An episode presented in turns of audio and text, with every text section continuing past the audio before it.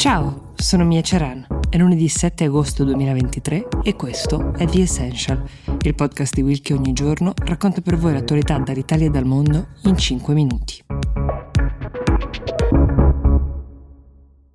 C'è chi garantisce che sia un vero affare, appartamenti nuovi di pacca in condomini costruiti con tutti i comfort in tempi record, comprare casa a Mariupol, in Ucraina. Non è mai stato così conveniente, recitano gli annunci. Li trovate anche su VKontakte, che è un po' il Facebook russo. Certo, bisogna essere cittadini russi oppure ucraini di Mariupol molto, molto filorussi, cui quindi è stata offerta la possibilità di prendere la nazionalità è questo il punto di partenza di questa operazione del Cremlino per russificare Mariupol, la città che ha capitolato e dopo un lungo assedio lo scorso anno è passata in mano russa.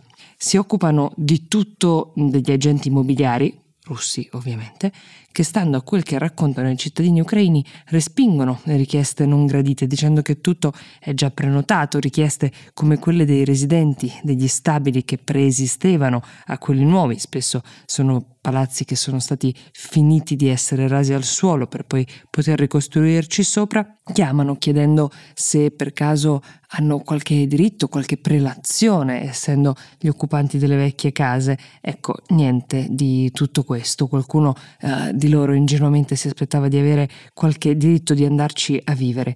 Uno dei compound più nuovi e più pubblicizzati si chiama Nevsky, è un po' un quartiere modello in questa ricostruzione.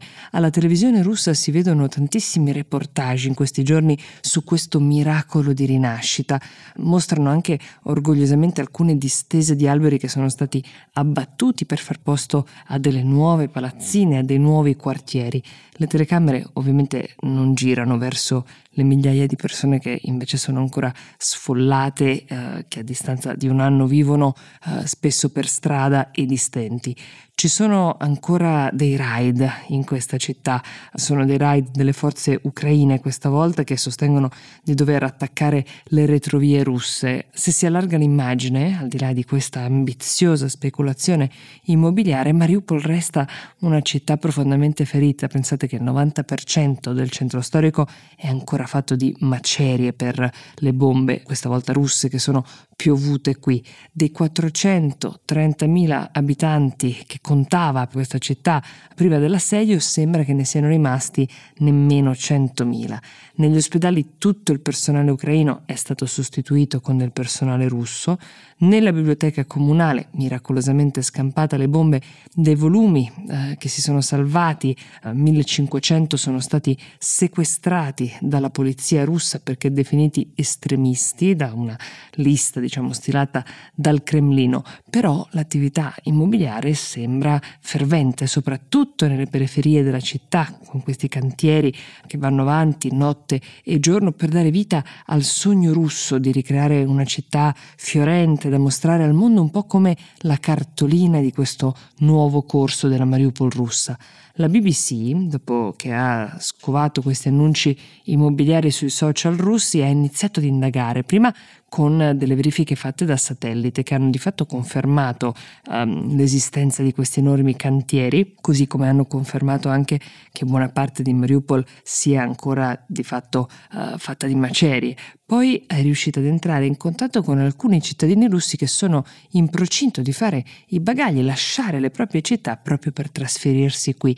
Hanno venduto la propria casa, magari in aree più remote della Russia come la Siberia, per acquistare questo sogno moderno che nasce sulle rovine, un sogno vista mare, tra l'altro viene venduto così. La speranza è che Mariupol dimentichi presto gli orrori della guerra e diventi un nuovo centro dove vivere, lavorare, fare affari. E ammesso che questo possa davvero accadere in tempi rapidi, bisogna vedere per chi Mariupol sarà tutto questo. Qualora nel frattempo gli ucraini riuscissero a riprendere il controllo della città, è molto probabile che i contratti firmati durante l'occupazione russa per la vendita delle nuove case vengano di fatto considerati carta straccia ed ecco che qui si aprirà una nuova diatriba sull'assegnazione di queste proprietà, un rischio che chi sta per comprare non può non aver preso in considerazione e che di certo è servito anche a spuntare un prezzo migliore per queste nuove costruzioni di pregio vista mare. The Essential per oggi si ferma qui, io vi do appuntamento a domani e vi auguro una buona giornata.